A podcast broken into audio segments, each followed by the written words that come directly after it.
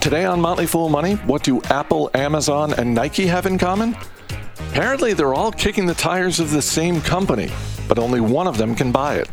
That and more coming up right now. I'm Chris Hill, joined by Motley Fool senior analyst Jason Moser. Thanks for being here. Hey, thanks for having me. Later in the week, we're going to talk about what happens when one company buys another company, how they do it, what it means for shareholders of each.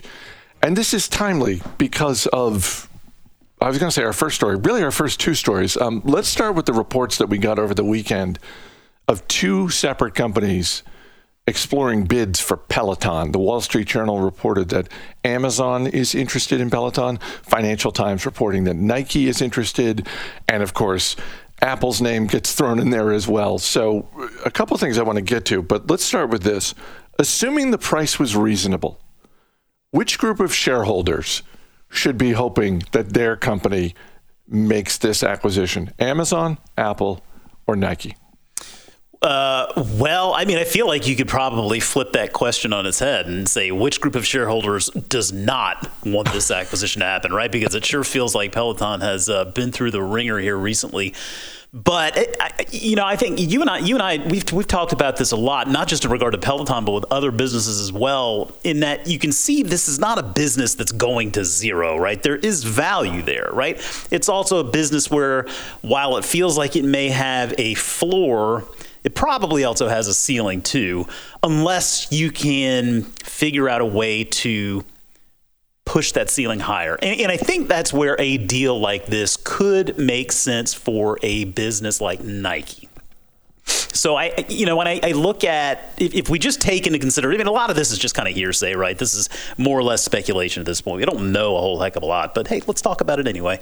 Uh, Apple, Nike, Amazon all three businesses obviously could could digest this acquisition without even really blinking an eye. Um, to me, Amazon doesn't feel like it makes sense. I mean, I, I, get a little bit weary sometimes with Amazon and their their sort of wanting to try all of these different things that seem to, to, to sort of step outside of, of, what they really do so well. So for me, this would be ultimately for Amazon. Uh, I think it would just be a way for them to really lose focus on, on the core of the business in, in their retail operations and their in their cloud business.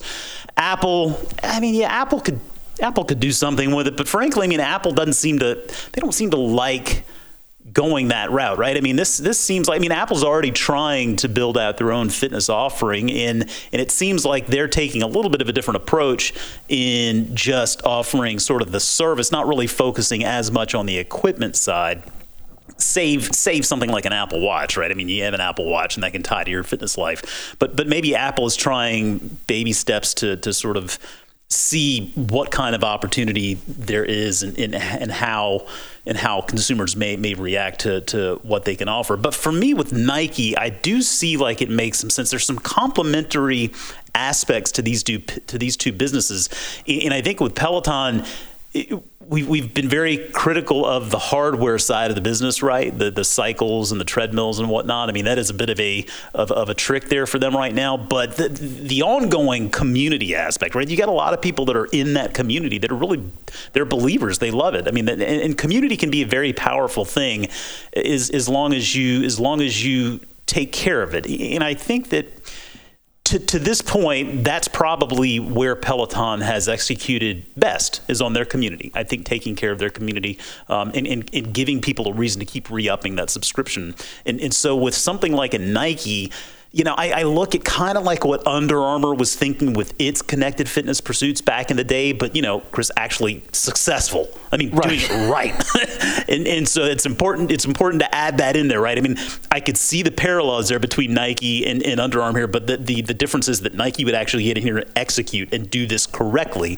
Um, you can glean a lot of data right from those users and and Nike has a very strong brand to begin with so even if there are concerns that Peloton's brand equity has suffered that that could be fixable, right? I mean, becoming a part of that Nike universe could could add a little shine, um, and, and and that could make a big difference. And then and then the ongoing the relationship that you create with the the community, with the users, you get a lot of data, you find out the kinds of of gear that that those users want. I mean, it could really it could really help Nike break into some new product lines, but also just continue giving their customers what they ultimately want. And that really is the most important part of it all, right? Is is, is for a retailer to be able to continue to, to develop uh, and, and give their customers ultimately what they really want. Yeah, when I was reading through this stuff this morning, I was thinking about Nike, and I don't own shares of Nike, and that is very much to my detriment. Um, not only such an impressive track record of success in the athletic space. If you just think about it as an aspirational brand, the yeah. marketing that Nike does, you know, it's pretty hard to watch one of their television commercials and not be inspired yeah. when you're sitting there on the sofa, like, ah, I, I, need to lace up my shoes and get out there. Where can I just knock down one bit of speculation that happened that I saw that I came across this morning, and I thought, no, that's absolutely wrong. And this is an analyst note that came out about this deal, and I'm going to quote directly from this note. Apple may be forced into this deal if Amazon, Nike, or potentially Disney aggressively goes after Peloton in a defensive blocking move. okay, look. you seem skeptical. Apple has $200 billion in cash on hand. They're not going to be forced into anything with that amount of cash. They can do it if they want, although, if history is any guide, they're probably not going to do it. But the idea that Apple, that Tim Cook is going to be, it's like, well, we don't want to do this deal, but we just, from a defensive standpoint, we just have to, Jason. No, yeah. I'm sorry. That's 100% wrong. I'm right there with you. I mean, that that is, I think, I think it is very fair to say that any company that you mention, it feels like Peloton needs that acquirer more than the other way around, no matter who the acquirer is. Um, and, and, I mean, again, I mean, this is this is all some somewhat speculation. I mean, I, I do feel like there is there is a world where Peloton just continues to go about it on their own too, right? I mean, I, I think Peloton Peloton could recover from this. It would take a lot of work, of course, but but I do see. I mean, you, you make I think a very good point there in regard to Nike is man, they just have such a long history of just spinning gold, right? I mean, they just they they push such they push a message that just resonates with so many people. They just they just always do so well maintaining and, and nurturing that brand. Um, it, it just makes you feel like they could bring anything into that universe and, and, and continue to spin gold with it. So there is a lot to be said for that. Um, but yeah, to your point there, I, I mean, Apple, I, I, don't think any company really would look at this and going, uh, going in and, and saying, you know what, oh, we have to have this. Let's go ahead and, and really I, I, don't think you see a bidding war coming from any of this, right? I think at the end of the day, they would be looking at Peloton and saying, you know what, we could see the merits of your business and we could see doing some stuff with it we'll buy it for pennies on the dollar, so to speak, right? I mean, I, I think garnering any kind of a premium at this point would would be uh, not in the cards for Peloton, right? They they would have to really they need some time to come back from this and demonstrate that they can actually uh, continue growing before they could ever kind of garner any sort of a premium. I would imagine. Merger Monday appears to be living up to its nickname because Frontier Airlines and Spirit Airlines have agreed to merge.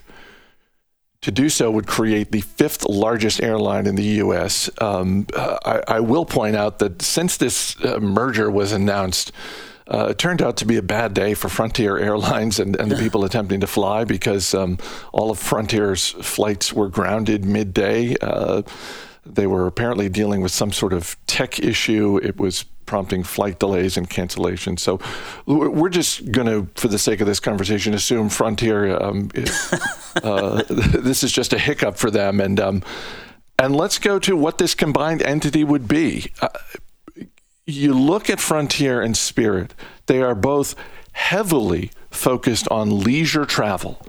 They're not levered to business travel in the way that a lot of other airlines are.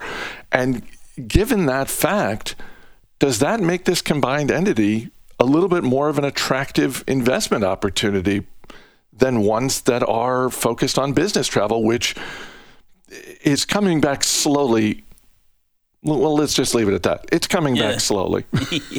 Yeah, I mean, I mean, to to an extent, I think. I mean, I, I think it, it, it's gonna it's gonna kind of come back in drips and drabs, right? Whether it's business travel or leisure travel. I mean, people are people are kind of coming to their own sort of comfort level uh, as as we as we move forward, and, and so I, I yeah, business travel will continue to come back slowly. I think leisure travel it's a bit easier to justify. People are a little bit more ready to go do something. And, and I, you know, you've got an airline here that, that ultimately the combined entity, I mean, it would ultimately be, still be a very small uh, discount airline. And, and so what, what kind of opportunity does that really offer investors?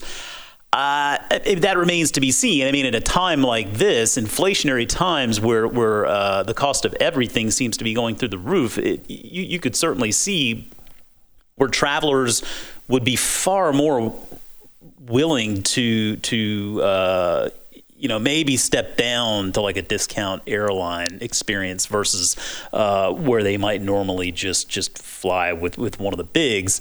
Um, I mean, airlines it's just such a difficult business, right? I mean, it just it, it, it just there's so many moving parts, so many variables that come into play. So it is one of those industries where size size really really can can make a big difference. And so from that perspective, I mean, I, th- I think this makes a lot of sense. I mean, it, it, it, does it does seem like it's combining two airlines that are gaining more share. I mean, there was a data point that I saw on CNBC earlier this morning that looked back to 2013. You had Spirit and Frontier uh, together had 2.8% of the revenue passenger miles flown by U.S. airlines. That was according to the Department of Transportation.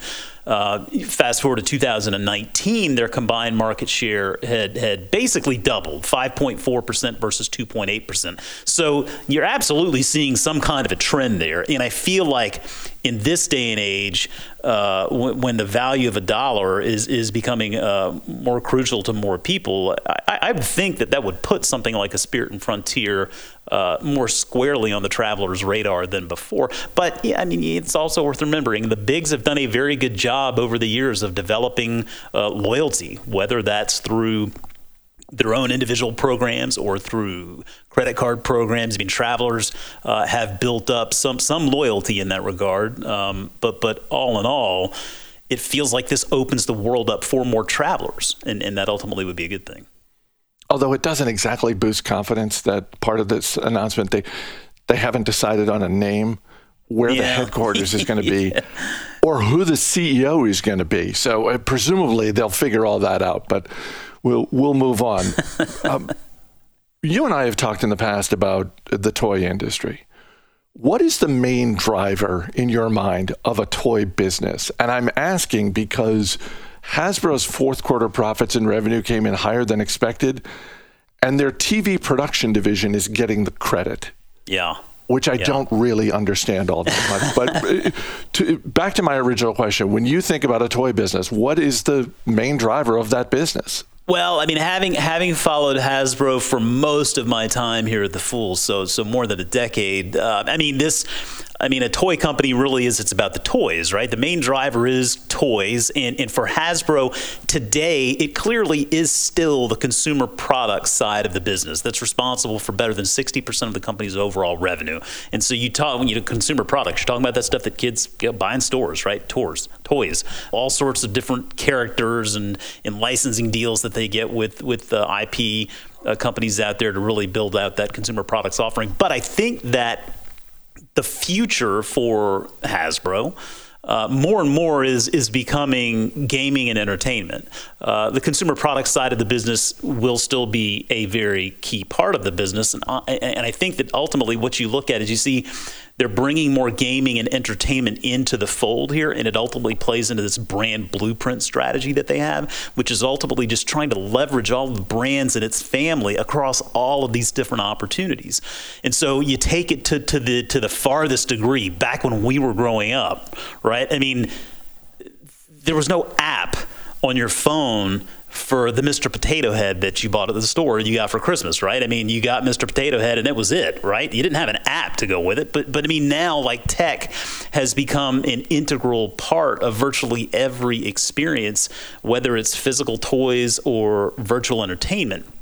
And so we're seeing Hasbro making a lot of investments uh, across a lot of these different entertainment platforms uh, in order to capture that opportunity. So, I mean, I think that the interesting thing when you look at Hasbro, if you go back to 2019 and they made that they made that acquisition of Entertainment One uh, for around four billion dollars. I mean, that was a very clear sign on the entertainment side, right? You think of Hasbro, you think of kids' toys, but then you actually look at the catalog of entertainment that they're a part of. I mean, there are shows that uh, aren't necessarily what what you would be recommending to the seven, eight, nine year olds, right? I mean, it's they got Cruel Summer and Yellowjackets as a couple of examples that they called out in the release of of successful uh, shows that they are they are a part of now by virtue of that Entertainment One acquisition. Um, and, and, then again, you look to their to their Wizards and entertainment segments, the the, the Wizards uh, gaming segment. Uh, we've seen the the gaming market itself between hardware and software, but game, gaming altogether. I mean, they've, they've we've seen companies talking about a, a three hundred billion dollar market opportunity. So, I mean that that obviously, I mean Hasbro isn't gonna isn't gonna uh, tap tap that whole thing, but it's a big universe, and, and that's kind of where they see the puck headed. So, so it is it is a business that has changed materially here over the last decade, um, and it is not sacrificing the physical for the sake of the virtual. It's really coming up with a strategy to be able to marry uh, the two together. And it feels like they're doing a good job of that. I'm just glad that Clifford the Big Red Dog live action movie uh, was not a financial success. I, am not wishing ill for Hasbro and its shareholders, but that I found that film to be so terrifying that I thought, boy, if that thing's a hit, they'll make another one. And uh, uh, based on the numbers I'm seeing, I don't think they are.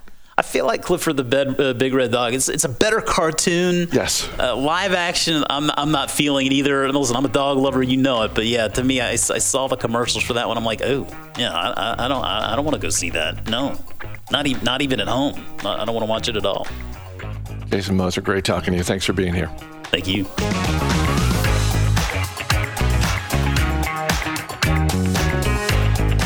We didn't talk about interest rates, but few topics have gotten as much attention lately. When is the Federal Reserve going to raise rates? What will it mean for stocks? What will it mean for real estate? For all the speculation of rate hikes coming in 2022, you can count our real estate experts among those who are not sweating the Fed's next move. With more, here's Deirdre Woolard.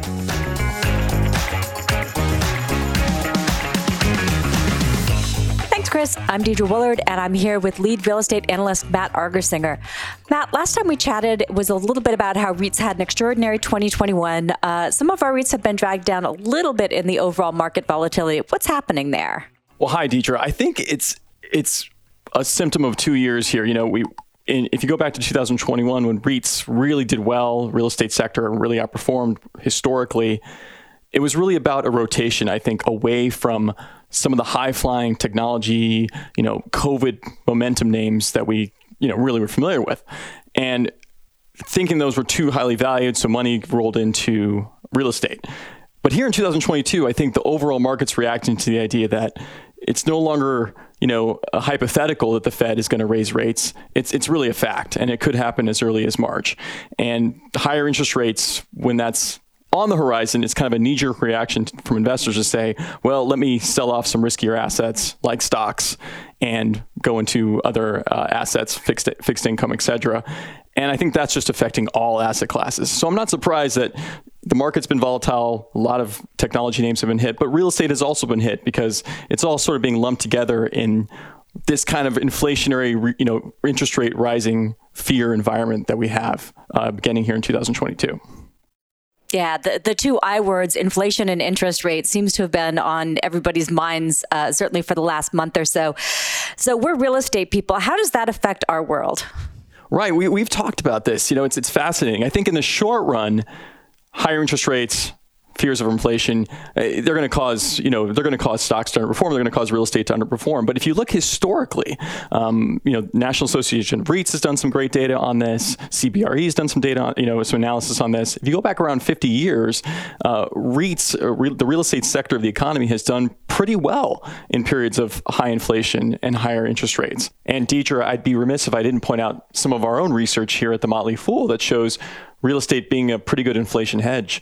There was a study done by Jack Caporal uh, back in January that uh, that showed REITs have beaten inflation 26 out of the last 41 years. So I'm not as a, as a real estate investor myself with you know a substantial amount of my portfolio in real estate stocks, equities, and, and private real estate. I I'm, I'm okay with higher interest rates. Uh, generally, that that means uh, the a the economy is doing well, um, and companies with pricing power, and, and real estate as an asset it, you know, in, in good locations with good uses is an asset with a lot of pricing power. And so I think overall real estate's going to do just fine. We just might have a, you know, kind of a short-term challenges with outperformance. And then, you know, later on as, as the economy sort of digests these higher rates, I think real estate will do just fine. Yeah, and we've seen so many tech companies are still investing in big purchases, partly I think because they see real estate as that store of value too. That's that's absolutely right. Let's pivot and talk about one of our favorite trends, which is industrial real estate. My goodness, this has been just a crazy sector. We all know about supply chain issues. Uh, one of the biggest REITs in the space, Prologis. I looked at their earnings recently, and their CEO had said that the demand is just showing no signs of slowing. What what's going on there?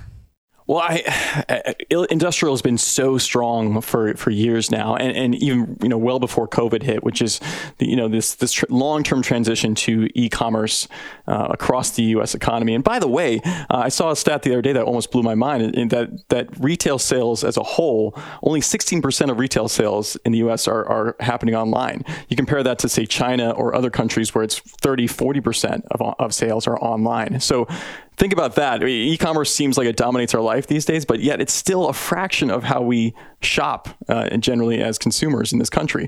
So that's been a trend that's been going on for years. This transition to e-commerce, and what you need with e-commerce is, of course, warehouse space, logistics space, uh, fulfillment centers, uh, transportation hubs, all these spaces that you know we kind of as real estate investors took for granted for for years and decades as we loved office, retail, and other things. But we actually need spaces like this, and we need spaces like this close to big cities or at least close to you know major transportation hubs or airports or you know things like that and we just don't have enough of it we haven't had enough of it for years we're, we're kind of trying to catch up to it but in reality i think we're hundreds of millions of square feet short uh, of where we need to be in industrial space and that's really exciting if you're a prologis or another industrial reit because the demand for your facilities has never been higher.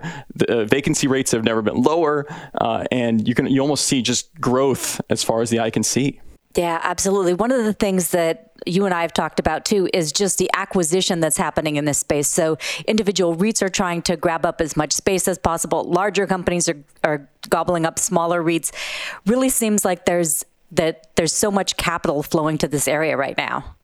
Yeah, that's right. And I think, you know, a lot of companies are going to take advantage of it. And I was worried about some of the valuations I'm seeing uh, across the space because a lot of companies that we follow, like a Stag Industrial or a Prologis, you know, they're out there making acquisitions all the time, but the, the real estate's getting pricier by the day. Um, so you know, it's really about identifying those markets where you can still find value, still find opportunity. That's why I like a Stag Industrial, uh, ticker STAG, or an EastGroup Properties, uh, ticker EGP, because they're in kind of the more secondary markets, some of the hot spots where they can go in and, and buy single assets at, at good valuations. Um, and I was surprised, Deidre. I mean, we, we just we, we opened this segment talking about the uh, you know the, the market volatility, the decline in a lot of real estate stocks. Well, I was surprised to see that industrial REITs have been hit pretty hard as well, down 10 to 15 percent, depending on which one you're looking at. And to me, that's a tremendous opportunity given the macro setup we just talked about, which is just this massive tailwind with many years of growth. And yet these stocks are, are have come down quite a bit, uh, just like all other real estate stocks. Uh, so I think there's definitely some opportunity in the space. If you're looking uh, to add some more real estate exposure to portfolio, I would certainly look at the industrial space. Yeah, absolutely. Well, thank you so much, Matt. Thank you, Deidre. That's all for today, but coming up tomorrow, Allison Southwick and Robert Brokamp are getting ready for Valentine's Day by answering the financial questions that can help improve your relationships. As always, people on the program may have interest in the stocks they talk about, and the Motley Fool may have formal recommendations for or against, so don't buy or sell stocks based solely on what you hear. I'm Chris Hill. Thanks for listening. We'll see you tomorrow.